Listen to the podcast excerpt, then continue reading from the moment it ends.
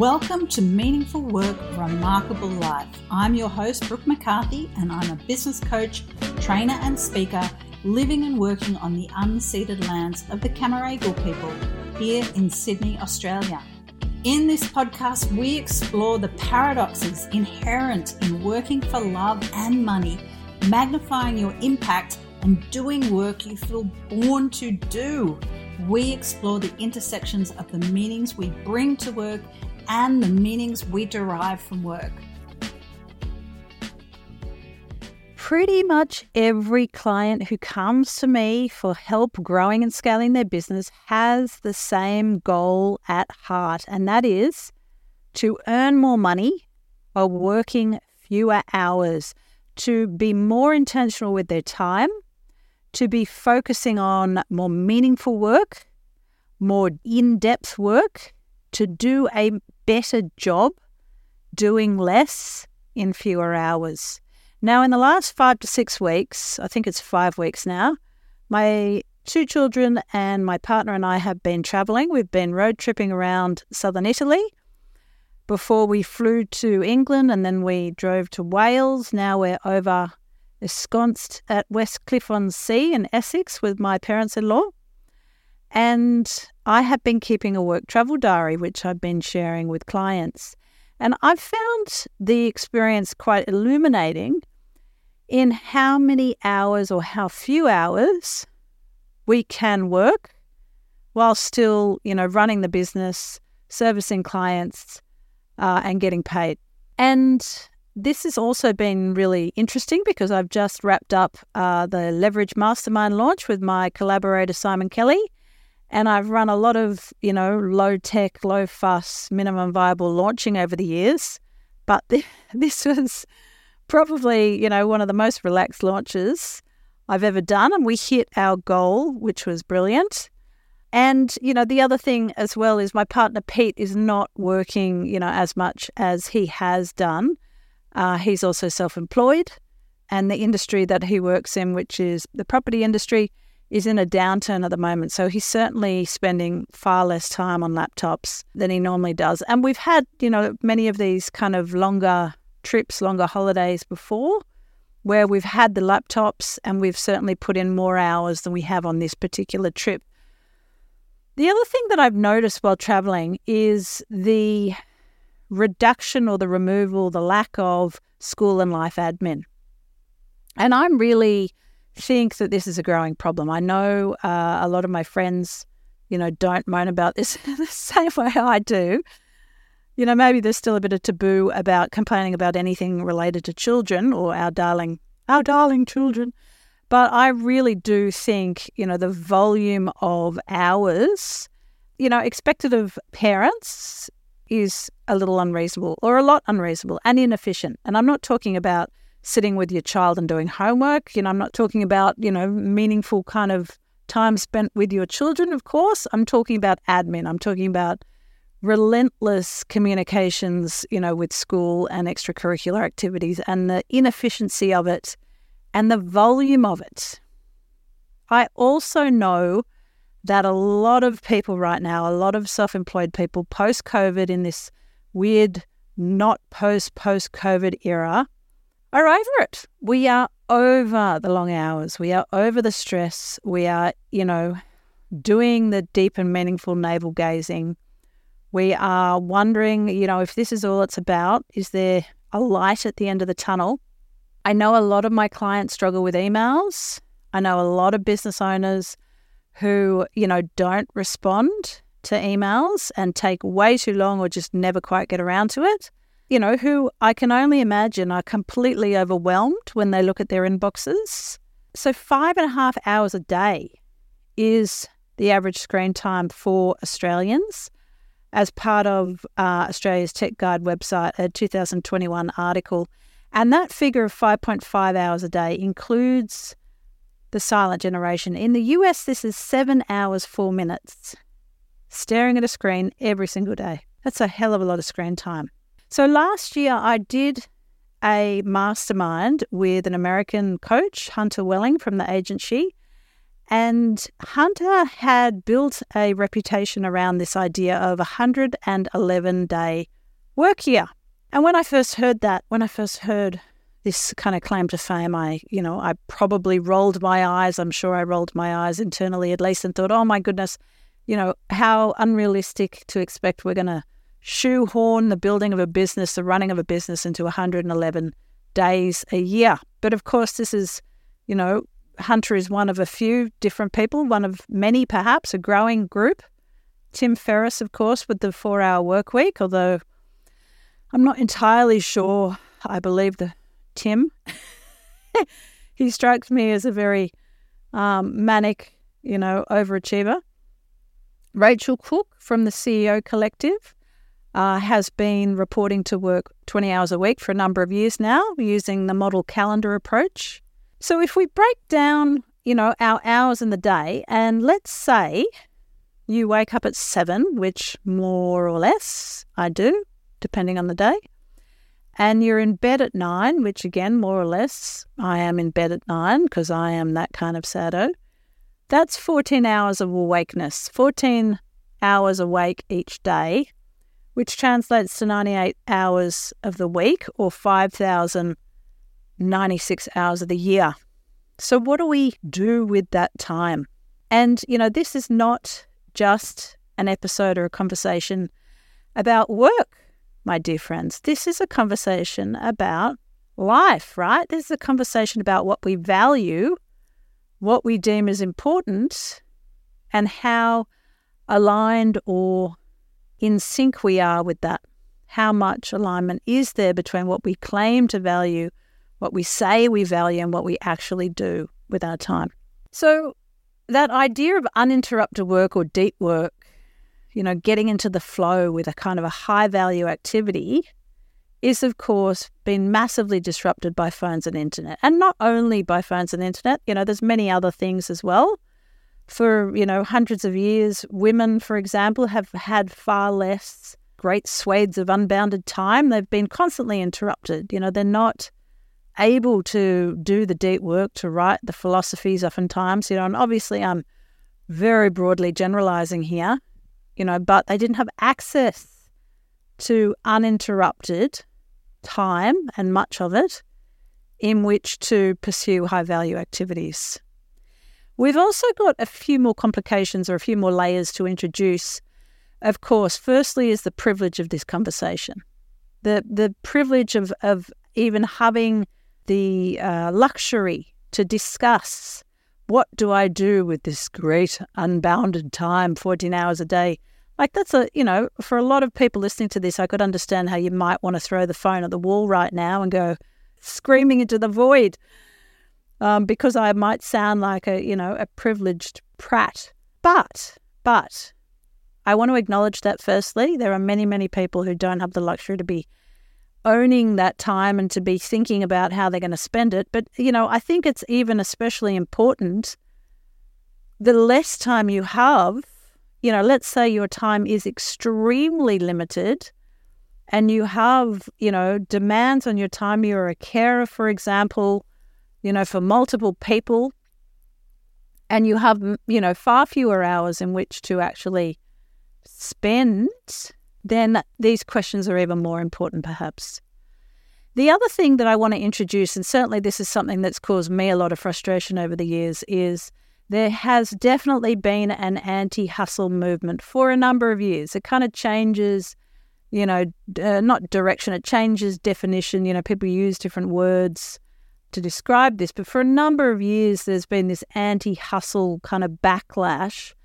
And whilst, you know, a lot of it's kind of well meaning, a lot of it is steeped in privilege. A lot of, you know, people that are opting out of technology are oftentimes able to do so because they're heavily reliant on their spouses, you know, to kind of keep up with things because they've decided, you know, they're not going to check their mobile or they're not going to own a mobile. So, you know, hustle and grind culture, that kind of need to to sell and to market and to raise your visibility and reach, this is part and parcel of being in business. I'm sorry. I'm going to, you know, I don't really give a flying stuff about being offensive right now. If you are building a business, it is very hard to do so while opting out of marketing and opting out of sales. Like I don't I don't see how it's possible. Right? Unless you're some kind of person who's been gifted 100 grand or half a mil to start and you can just sit in your glass office and delegate to your sales director. Or maybe your sales director can just run everything. Who knows? Anyways, back to what we were talking about. The point is that when we're trying to take control, and I'm going to get to some practical points, I promise. I'm going to get to some, you know, to some things to try and emphasize.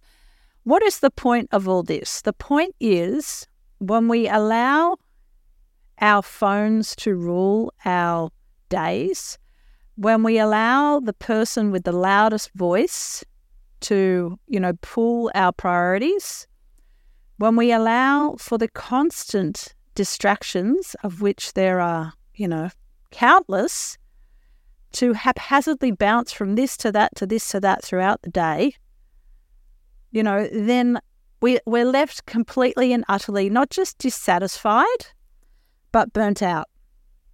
And I want to make the point that you can absolutely, definitely be burnt out and stressed through living a very quiet, humdrum, not so exciting from the outside looking life. When you are doing trivial stuff all day, every day, when your days and hours are full of distraction and crap that doesn't mean anything, when you are doing work that you know in your heart of hearts you don't really care about, that is extremely stressful and draining. And not to be dramatic, you know, it absolutely definitely can lead to anxiety, depression, and the rest. All right, ask me how I know. so, the other thing, too, is, you know, like my opinion on all of this has kind of been my opinions, of which I have plenty, as you can hear, have been hard won. I have definitely burnt out in my business. I've had, you know, multiple extremely stressful periods over the last 15 years in business.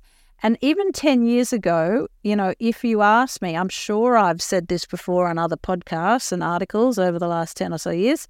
Are work life boundaries relevant? 10 years ago, I would have said, no, they're not. Not in, you know, this day and age, they're not. Because Peter and I, we we were on the computer all the time. We we had we had that porous work life thing happening.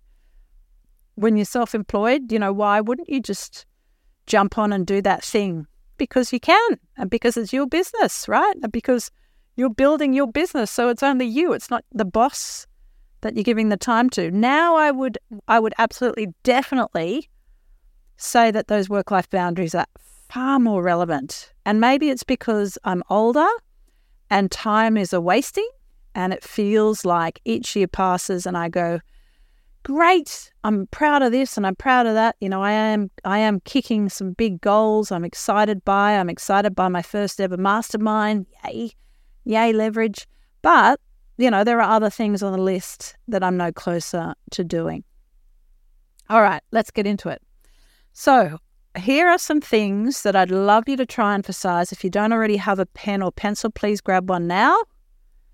In the age of information you do not just want to be a passive consumer with your mouth hanging open in front of the TV, right? We need to use this information to actually enact change, run experiments, try it on for size, see what happens, report back, please.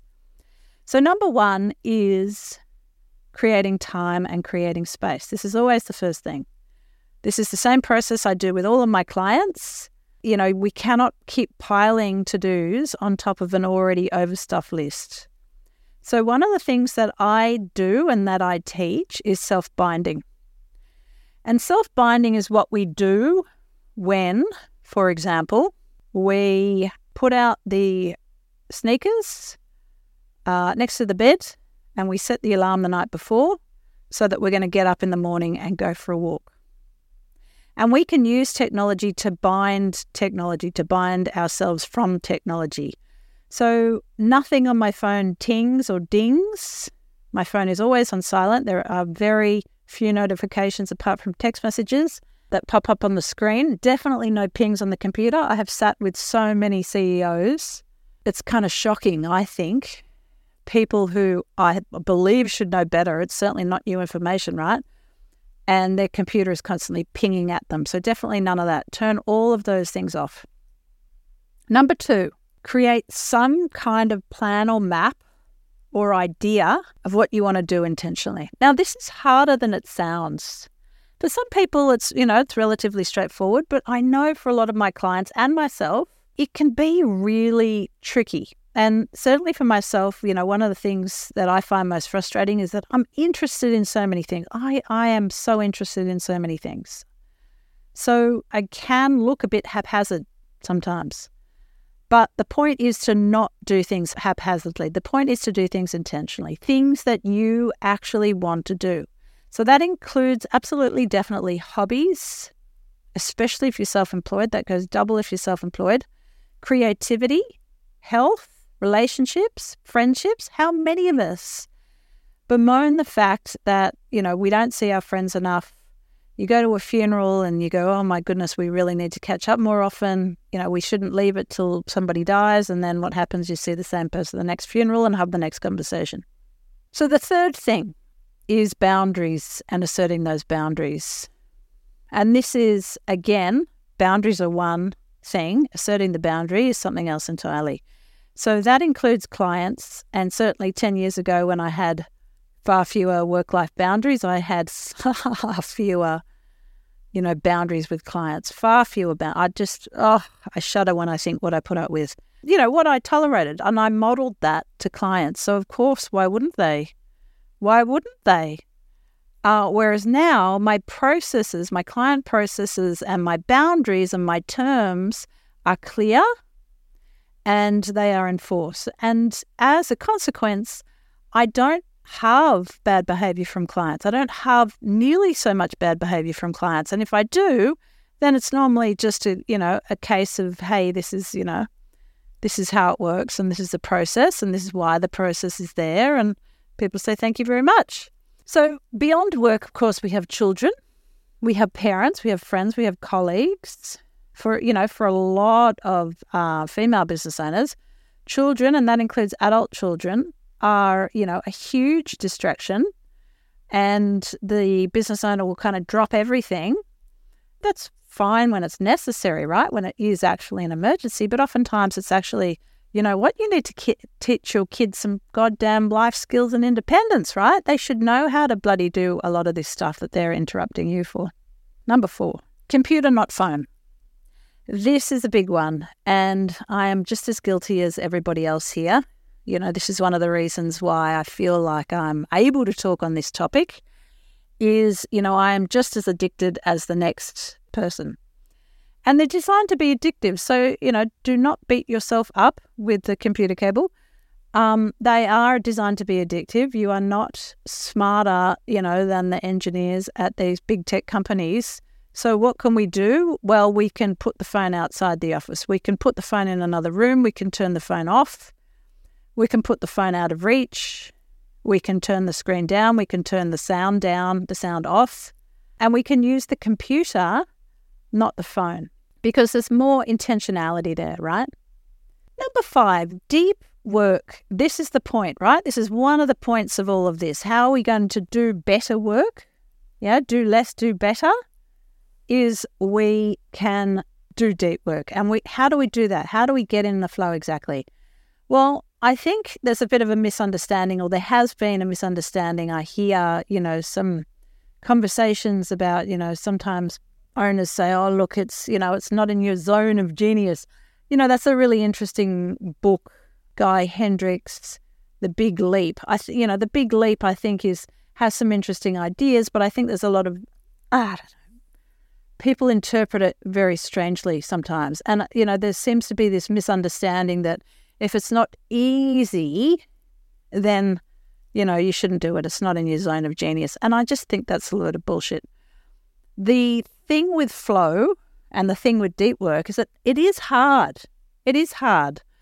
You know, as my as my songwriting teacher, I feel extremely funny saying that because I wrote some shockingly shit songs. Kepi Coots from How to Write Songs She said, if it's not hard, you're not learning, you're just rehearsing. And I think that is a major point worth dwelling on because it has to be stuck at in order for it to be in the flow, in order for it to be deep, in order for meaningful work to result. There needs to be difficulty, and difficulty will bring self doubt. Difficulty will bring, you know, hardship. That's kind of the nature of it, right? And the tendency to want to quit and to want to pick up your phone or respond to an email get that quick dopamine hit, cross off something, you know, that's easy off the list, that will be at an all time high, right? Because we procrastinate to get away from uncomfortable feelings. So, knowing that, you know, hopefully is halfway to tolerating that, that it is supposed to be difficult. You know, there are many things I do in my business which feel extremely hard. There are many decisions that I postpone or procrastinate on. All right, number six, to front load your week. This is what I teach in my quarterly business planning sessions in Business Reset is to front load your week, particularly Mondays and Tuesdays, to not relegate your business development and marketing to after hours or weekends or public holidays. Yes, I'm looking at you. I know this is common. I know this is common because people tell me all the time. Your business development activities, your sales activities, your marketing, your visibility and reach activities are your most valuable activities. And and relegating them to after hours, relegating them to evenings or afternoons, you know, it makes no sense. Yeah, high value task, high work hours where you're at your best, which is normally mornings, not always. But, you know, eight times out of 10, perhaps, most people work best in the mornings. And the low energy parts of the day tend to be the afternoon. Again, this is very personal. You know, you might explore this, please do, and experiment and try things out. Okay, number seven, you have a hard start and a hard stop end of day. Yeah, so you start the day at a particular hour, you end the day at a particular hour. Of course, sometimes I might have an event on in the evening, or I might, you know, have something I'm preparing for that I put a lot of extra hours into, and then perhaps, you know, the next day I'll take off or I'll start late. But there is some kind of end of day ritual as well, because this is a huge, big deal for a lot of business owners. Like it is not uncommon, very, very common for work to bleed into the evenings. And tell me if this sounds like you. You log out perhaps, or you just close the screen, close the screen down. And then it takes you another two and a half hours to stop thinking about work or feeling slightly anxious, low level anxiety, thinking, did I do enough? I don't think I did enough. I think I just need to put in another 15 minutes. If I could just finish off that task, I could feel so much better about relaxing in front of this TV program or whatever. Yeah? Does that sound familiar? Does that sound familiar? No shame if it does. Really, really common. Number eight is to delegate tasks. So we are not superhuman, we are not robots. We do need to delegate some things, and it is an issue at you know at a certain point. There's many times where I look at a business owner who is earning a good income, earning you know a decent amount of revenue, and spending time doing tasks that are well beneath them that they could be delegating out. Asking for help and receiving help are two different things. Ask me how I know. I'm great at asking for help, not so great at receiving it. So you're delegating your low value tasks, you're delegating the things that don't make a lot of efficient sense to be doing yourself. But please don't outsource the high value tasks. Do not outsource creative thinking. Do not outsource key decisions and responsibility that will end in tears. Your visibility, your sales. Yes, I know we all dream about having some unicorn salesperson to do it for us. But, you know, unless you've gotten to a certain level of revenue, and I'm going to, you know, go out on a limb here and say, let's say half a million, but there are plenty of businesses at half a million revenue who are still, you know, the business owner is still doing the sales it is hard to find an excellent salesperson. Uh, and most businesses, most small businesses, you know, to be brutal, simply cannot afford it. It is a great skill. It is perhaps the primary skill of business is sales. And it's a it's a skill that relates to so many other things, including empathy, including marketing, including messaging, services, you know, service delivery, whoop, offer creation, so many other things. Number nine, hierarchy of important tasks versus unimportant tasks. Now, I use this all the time. If I'm feeling scattered or overwhelmed, or I know I'm not being, you know, efficient or effective, you know, sometimes I'm having a bad day and I'll do this on the hour, every hour. I'll do this every half hour if I need to, where I feel scatterbrained, I don't feel focused. I'll ask myself, what is the most important thing I need to get done now? Yeah. Having that hierarchy is super important. And the quick dopamine hit is not it. Yeah. The email responding is not necessarily it. And I know earlier I said you need to respond to your emails and get your inbox under control. But, you know, that's different from kind of responding to emails because you're like, oh, yeah, I can do that. I can do that. I can do that.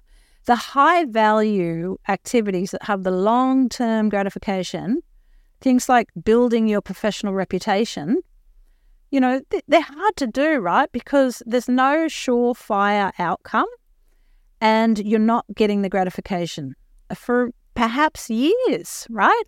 So it doesn't make it any less important. Yeah. Final point, number 10 everything is habits. We are making habits and breaking habits every single day. Everything becomes habitual, and we are habit seeking people. We are habit seeking creatures. So, habits include your thoughts, and these thoughts, of course, when they're habitual, harden into opinions and beliefs that we take for granted as truth, that become the lens through which we view the world and that, of course, will influence our decisions. So be super careful with that. Yeah, you can break habits, including the habits of a lifetime. I need to work hard. I derive my value, I derive my, you know, self-esteem as a human from how productive I am, from how useful I am, for how relevant I am to other people. I need to earn the right to rest. These are habitual thinking as well. These are inherited cultural, you know, socialization structures that, you know, are hundreds of thousands of years old. Are they serving us? I don't know. You tell me. Okay, so that is 10 practical things to try and emphasize. Please report back. I would love to hear from you. I always love hearing from people. If you want to disagree with me, great. Send me a message. Send me a DM on Instagram. I'm Brooke McCarthy, no E. Brooke McCarthy, double C, MCC on Instagram, or send me an email, send me a message, send me a carrier pigeon, send me a love note in the mail. Let me know what you think and what happened with these experiments on the road to doing less and doing better.